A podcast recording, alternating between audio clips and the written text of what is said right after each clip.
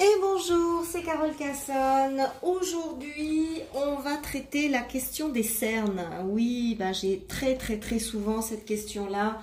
Qu'est-ce que je dois faire pour enlever mes cernes et mes poches sous les yeux? Alors, euh, déjà, il n'y a pas de crème miracle. Euh, on, oublie, euh, on oublie les cosmétiques pour ce type d'affection. D'ailleurs, s'il y a quelque chose qui fonctionnait en la matière, croyez-moi, on le saurait.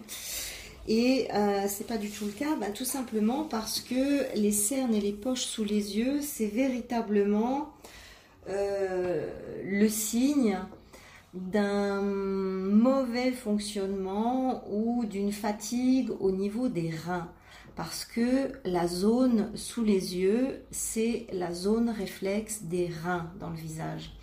Euh, vous savez qu'on a, on a euh, plusieurs zones réflexes sur le corps. On a la plante des pieds,